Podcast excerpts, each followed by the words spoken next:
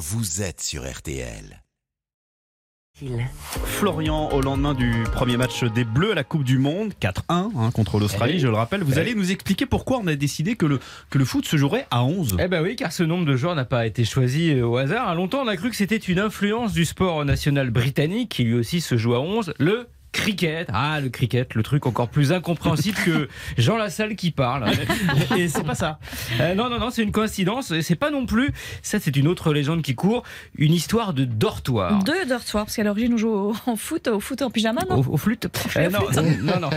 Au début, non, non, mais au début, le foot se joue en fait en- entre universités et comme les dortoirs des internats comptaient 10 étudiants et un surveillant, Ouais. naturellement, dans l'équipe de la fac, il y avait 10 élèves sur le terrain et leur pion faisait gardien de but. C'est logique. Sauf que dans les fêtes, par exemple, un des tout premiers matchs de l'histoire du foot, c'était en 1860 entre Sheffield et Hallam.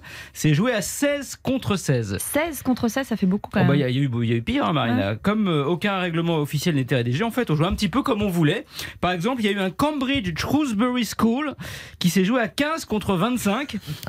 Alors, résultat 0-0. Tu- bah, ouais, c'était pas un foot, c'était un foutoir. là, comment, on a, comment on a fini par réglementer tout ça et arriver à 11 joueurs par équipe? Eh ben, figurez-vous, c'est grâce aux mathématiques. Enfin, je vous explique. Après avoir fixé la taille réglementaire du terrain, en fait, on a décidé que pour qu'il y ait un minimum de spectacle, il fallait qu'un joueur ait suffisamment de temps pour contrôler le ballon, chercher un partenaire des yeux, lui faire une passe, un temps qu'on a estimé à 3 secondes. 1, 2, 3. Ouais, vous comptez bien, Jérôme.